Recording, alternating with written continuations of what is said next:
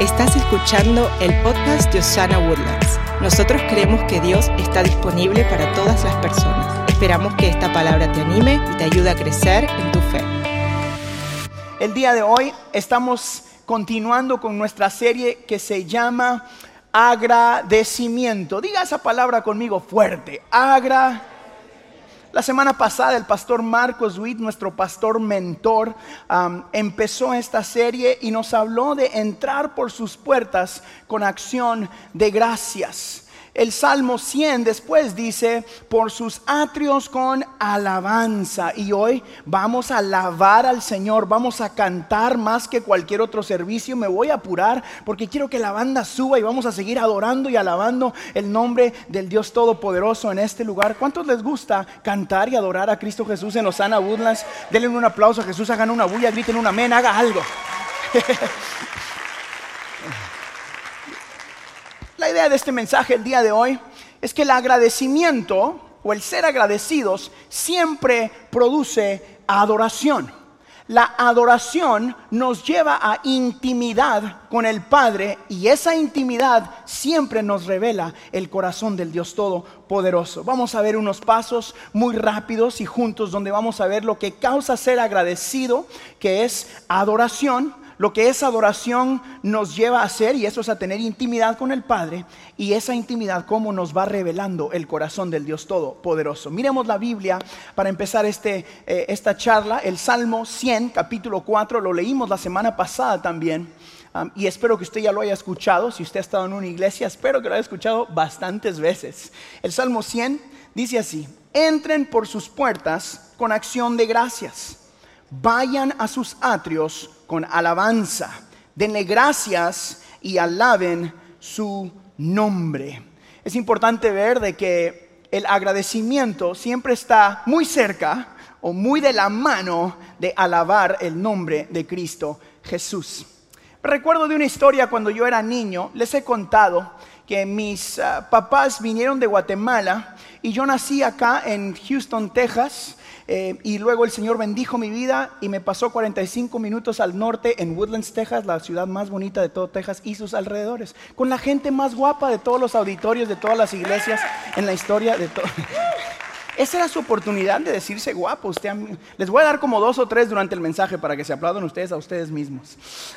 y recuerdo que todos los veranos de Guatemala venían mis abuelos. Mis abuelos les encantaba ir al mall o a las tiendas. Y nunca iban a comprar cosas. Es más, ni iban a ver las ventanas esas para ver la ropa por dentro. Mis abuelos les encantaba ir al mall a ver la gente. Nos sentábamos en, en el food court o donde venden comida y recuerdo de niño que mi abuelo decía, ay, mira ese cómo camina, ay, mira lo que este anda bien. Les encantaba ver los altos, los chiquitos, los gorditos. Las parejas más disparejas se encuentran en el mall tan lindo. Y si quiere ver gente bonita y gente rarita, vaya a Walmart después de las 12 de la noche. Todos ustedes que se rieron son los que andan en Walmart y dicen, ay, no, miren eso. ¿Verdad que sí? Yo no sé por qué. Pero recuerdo de chiquito ir a ver gente con mis abuelos. Y una de las cosas que a mí me encantó, eso me convirtió en una persona muy observadora. Es más, Elena me regaña a mí bastante porque a veces eh, en Guatemala decimos, se me va el pajarito. ¿Entienden eso? Que me le quedo viendo a la gente así. Y Elena, Harold, Harold, Harold, yo así mirándolo, a ver cómo se mueven, a ver cómo reaccionan, a ver cómo se ríen. Y se me va el pajarito hasta que de repente siento ese jaloncito santo que las esposas le dan debajo de la mesa a todos los maridos, ¿verdad? Los maridos digan amén, ustedes saben a lo que me refiero, ¿verdad? Y me convertí en una persona muy observadora. Me encanta ver las interacciones entre la gente.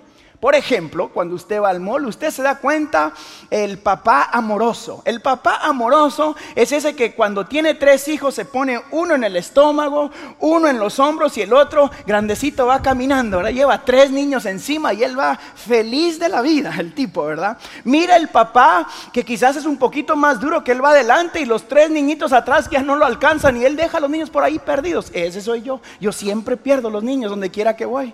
Me dice ¿y tus hijos? Ahí andaban hay, toda diferente de expresión de amor. Todas esas expresiones son eh, influenciadas por cómo crecimos. Por ejemplo, si tu papá era muy amoroso, tú usualmente vas a ser amoroso. Si tu papá o tu mamá eran como eh, mi papá, por ejemplo, que yo me caía y mi papá me decía, aprendiste para que no lo vuelvas a hacer. ¿Verdad? Yo sangrando y tenía el hígado así de fuera y me decía, póngaselo ahí adentro, hijo, no se preocupe. No me...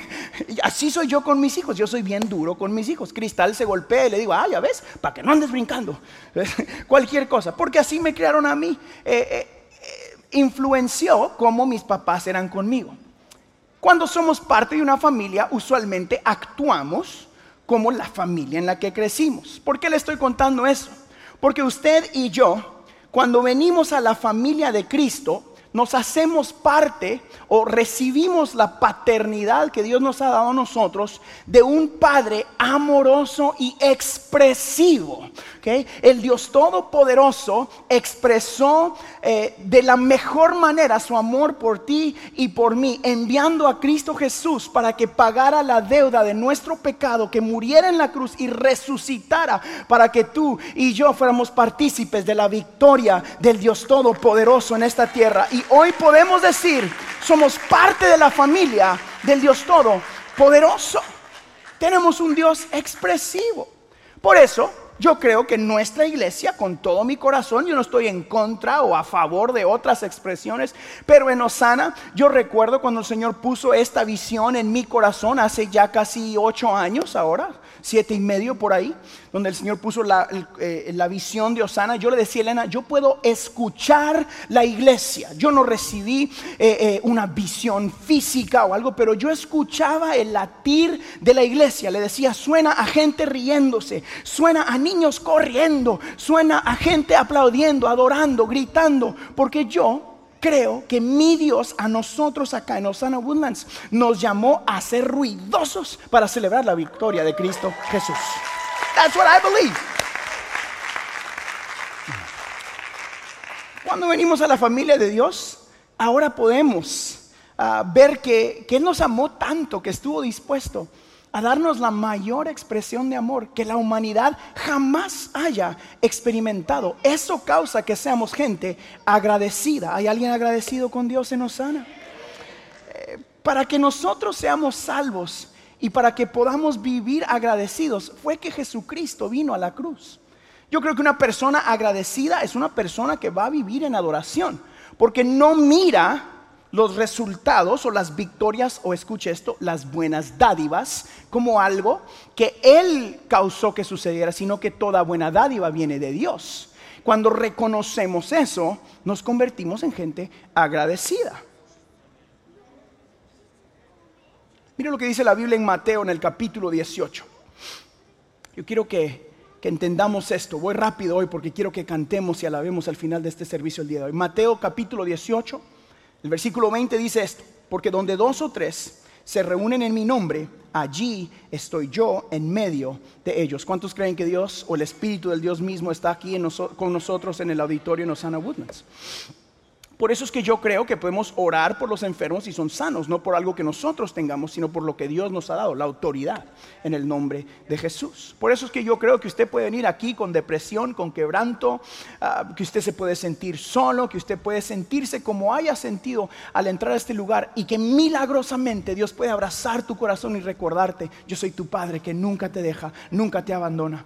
Creo que usted puede venir aquí enfermo y que a través del poder de la oración y el mover del Espíritu Santo en tu vida, tú puedes ser sano en lo físico en el nombre de Jesús. Yo creo que Dios todavía hace milagros. Es más, aquí a mi izquierda hay una chica que me la trajeron hace unas semanas o meses ya en silla de ruedas y ella hoy entró aquí caminando porque Dios hace milagros en el nombre de Jesús. Así. A veces ustedes piensan que no los miro, pero sí los miro. yo creo en un Dios de milagros. ¿Alguien cree conmigo? Así que yo le quiero dar a usted tres recordatorios el día de hoy para que vivamos una semana o una vida en agradecimiento. Yo sé que quizás usted entró aquí con, dificultades, quizás vino cansado, quizás vino eh, un poquito desanimado, eh, quizás eh, no sé, usted puede llenar ese espacio, pero yo quiero recordarle que Dios ha sido bueno y que va a seguir siendo bueno con usted y que tenemos una razón por la cual ser agradecidos. Número uno, listo. Ser agradecidos con Dios produce adoración. Ser agradecidos con Dios produce adoración. Un corazón agradecido con Dios no tiene otra opción, creo yo, con todo mi corazón, más que adorar y exaltar el nombre de Cristo Jesús. Yo creo que cuando realmente reconocemos que Dios es el dador de la vida, que todo lo que tenemos viene de parte del Padre. Eso causa agradecimiento en nuestra vida. Yo miro a mi esposa, yo miro a mis hijos, miro dónde Dios nos tiene, miro cómo los tiene a ustedes acá, mire dónde nos tiene a nosotros. Nuestra iglesia tiene menos de dos años de vida y mire qué lindo lugar donde Dios nos ha puesto. Dios está con nosotros, tenemos algo por lo cual ser agradecidos. Ahora encendemos la tele y miro tanta gente mal agradecida o desagradecida. Se dice, ¿cómo se dice? Cualquiera de las dos. Las dos son buenas, ¿verdad? Para decir gente que no dice gracias. y yo quiero decirle a usted que Dios sigue estando en control de nuestra vida. Que Dios sigue estando en control de nuestro país y que tenemos mucho por lo que ser agradecidos todavía. Primera de Tesalonicenses dice esto, en el capítulo 5, versículo 18. Den gracias a Dios en toda situación. Diga en toda conmigo. Vamos, dígalo fuerte, en toda. En toda situación tenemos que dar gracias a Dios, porque esta es su voluntad para ustedes en Cristo Jesús. Yo creo que el agradecimiento realmente nos acerca a la voluntad de Dios para nuestra vida. Cuando somos gente agradecida, nos acercamos a la voluntad de Dios para nuestra vida. ¿Cuándo fue la última vez que usted miró a su cónyuge y lo vio o la vio a los ojos y le dijo muchas gracias por ser quien tú eres. ¿Cuándo fue la última vez que miró a sus hijos o a un tío o a un primo o a sus hermanos o a alguien que está con usted? Lo miró a los ojos y simplemente le dijo muchas gracias por ser quien tú eres en mi vida. Es más, ¿cuándo fue la última vez que oró por ellos? No porque estaban enfermos o porque necesitaba que cambiara su vida, sino porque Dios los tiene vivos todavía. Yo quiero animarlo a que esta semana sea una persona agradecida. Dígale gracias a las personas que ama. Recuérdenles, recuérdele cada día a ellos que ellos son un regalo de Dios para su vida. Creo que eso va a traer sanidad a nuestra familia. Amén.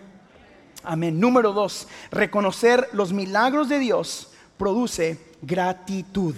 Reconocer los milagros de Dios produce gratitud.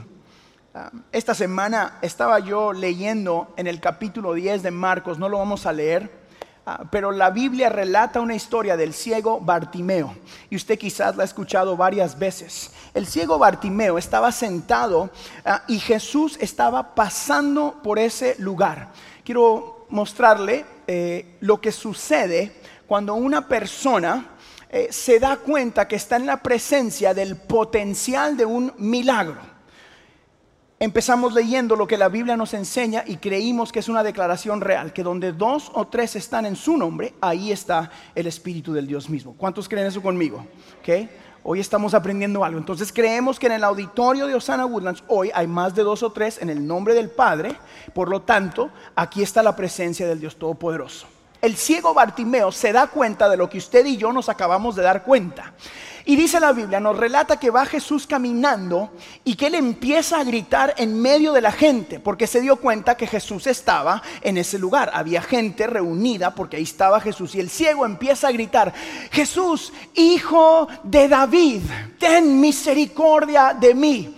De paso, esta es una de las primeras veces que alguien le dice a Jesús, hijo de David. Estaba hablando el linaje y hay un significado detrás de eso que no tengo tiempo para explicar, pero es genial. Yo lo animo a que lo, que, que lo estudie, el por qué le llamó hijo de David. Pero el ciego le grita, Jesús, hijo de David, ten misericordia de mí. Y lo primero que sucede, que la Biblia nos relata, es de que la gente que está alrededor empieza a callarlo. ¿No se ha dado cuenta usted que cuando usted aquí empieza a adorar o a gritar o a silbar o a hacer algo, porque usted está en la presencia del Dios Todopoderoso, siempre hay uno que otro que lo mira raro, así como que, ay, miren ese loco.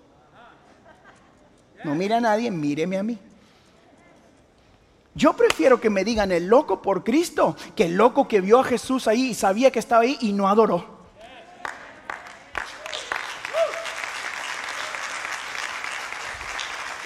Y el ciego empieza a gritar, Jesús, hijo de David, ten misericordia de mí. Y la gente a su alrededor empieza a callarlo, cállate, que el maestro está ocupado. Así no se adora en esta iglesia. O deja de estar brincando, o deja de estar silbando. Ay, cuántas luces, hermano.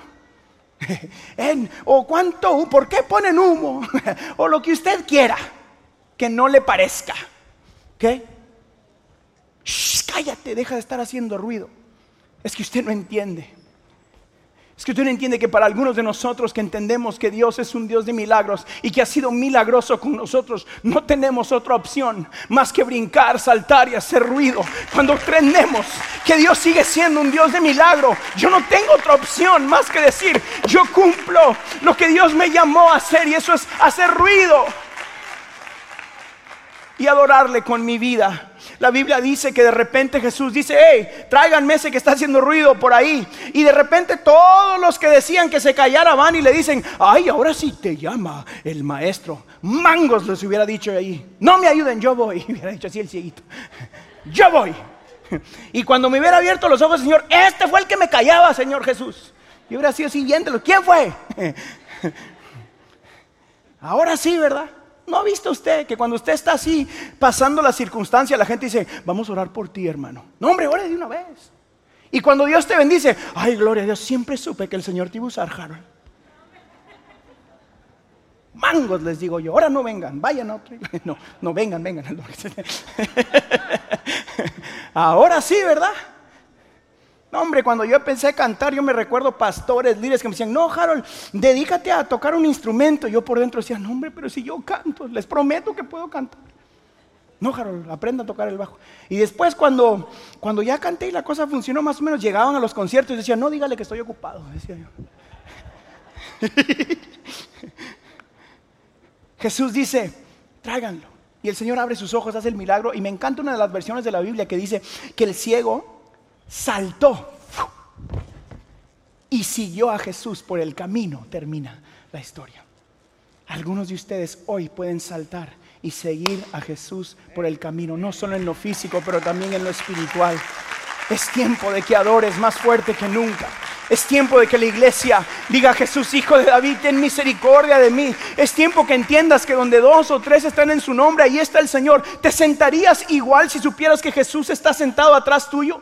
¿Adorarías de la misma manera si supieras que ahí, aquí en el frente, está el Dios Todopoderoso? ¿Orarías de la misma manera? Tuvieras la misma cantidad de fe si supieras que aquí está el Dios Todopoderoso. Damas y caballeros, en nuestro auditorio está el Dios de milagros, está el Dios de sanidad, está el Dios de restauración, está el Dios que todo lo puede, el que nunca abandona, el que restaura, el que ama, el que cuida. Aquí está el Señor. ¿Qué vas a hacer? ¿Qué vas a hacer? ¿Te va a importar lo que piensan los que están a tu alrededor o te va a importar que Jesús está pasando por aquí? Reconocer los milagros de Dios produce gratitud. Aquí está el Dios de milagros. Número tres. Y con esta, ya suban la banda, Elena, vente. La obediencia produce milagros. Escúcheme. Es más que algo místico y ahí flotando, el decir, ay, Dios hace milagros. Dios hace milagros a través de tu obediencia. Una vez más, la obediencia produce milagros. Es que creo que en el experimentar un mover de Dios hay dos partes que juegan en la ecuación. Uno, tú obedeces. Dos, Él hace el milagro. En ese orden. Hay otro ejemplo que quizás usted ha escuchado, que no tengo tiempo para explicarlo hoy, pero está en Éxodo capítulo 14 cuando Moisés está liderando al pueblo y viene un ejército siguiéndolos detrás. Y hay un mar enfrente de ellos y viene la, la situación detrás. Y ellos están entre, entre lo que parece ser el fin de donde pueden seguir caminando y el problema que viene detrás y la gente o su pueblo empieza a decir, hey, no habían suficientes tumbas de donde nos sacaste, mejor nos hubieras dejado morir allá, allá nos hubieran enterrado, ¿para qué nos anduviste caminando hasta acá? ¿Para qué nos sacaste de ahí si aquí íbamos a morir de todos modos? Y Moisés tiene una opción en ese momento. O dice, sí, tienen razón. O clama al Dios que le había dado la promesa. Creo que muchos de nosotros a veces nos encontramos en ese lugar donde viene el problema detrás y dices, ya no tengo, ya no tengo a dónde ir, se acabó el camino. Y todo viene detrás tuyo. Y todo a tu alrededor te dice, epa, ¿qué pasó? ¿Qué pasó acá? Me encanta cómo Dios funciona porque Dios no abre el mar inmediatamente. O no manda un rayo y acaba el problema que lo seguía, sino le da a él una orden que requiere obediencia. Una vez más, al que ya había obedecido, al que ya había creído, al que ya venía caminando, iban según él a escapar, le requiere una cosa más y eso es obediencia. Le dice, toma lo que tienes en tu mano, levántala y entonces se va a abrir. Y usted ya conoce la historia y si no, léalo, capítulo 14 de Éxodo. La obediencia de Moisés activó el milagro. Siempre estuvo allí el Dios de milagros con él, pero él tenía una parte que hacer. Es que es demasiado difícil ser agradecidos cuando pensamos que nosotros tenemos algo que ver con lo bien que nos está yendo. Porque entonces le quitas la gloria al que merece gloria. Porque entonces le robas el crédito al Dios que te tiene, donde te tiene. Escúcheme bien, yo entiendo firmemente que el Dios que nos tiene aquí no nos va a dejar aquí, sino nos lleva a través de los mares. Nos lleva a pesar de que nos sigan un ejército. Y entiendo de que solo por su gracia y su misericordia, que tanta gente viene a adorar en Osana Woodlands. Y es mi corazón que usted entienda eso también. Usted no está siendo parte de una comunidad que cree que esto funciona porque somos buenos para cantar o para mercadear o porque tenemos nombres conocidos, damas y caballeros. La gloria solo y siempre le pertenece a Jesucristo en este lugar. Y si yo tengo algo que ver con eso, nadie va a robar su gloria. Nadie tiene opción a eso. Eso no está en venta.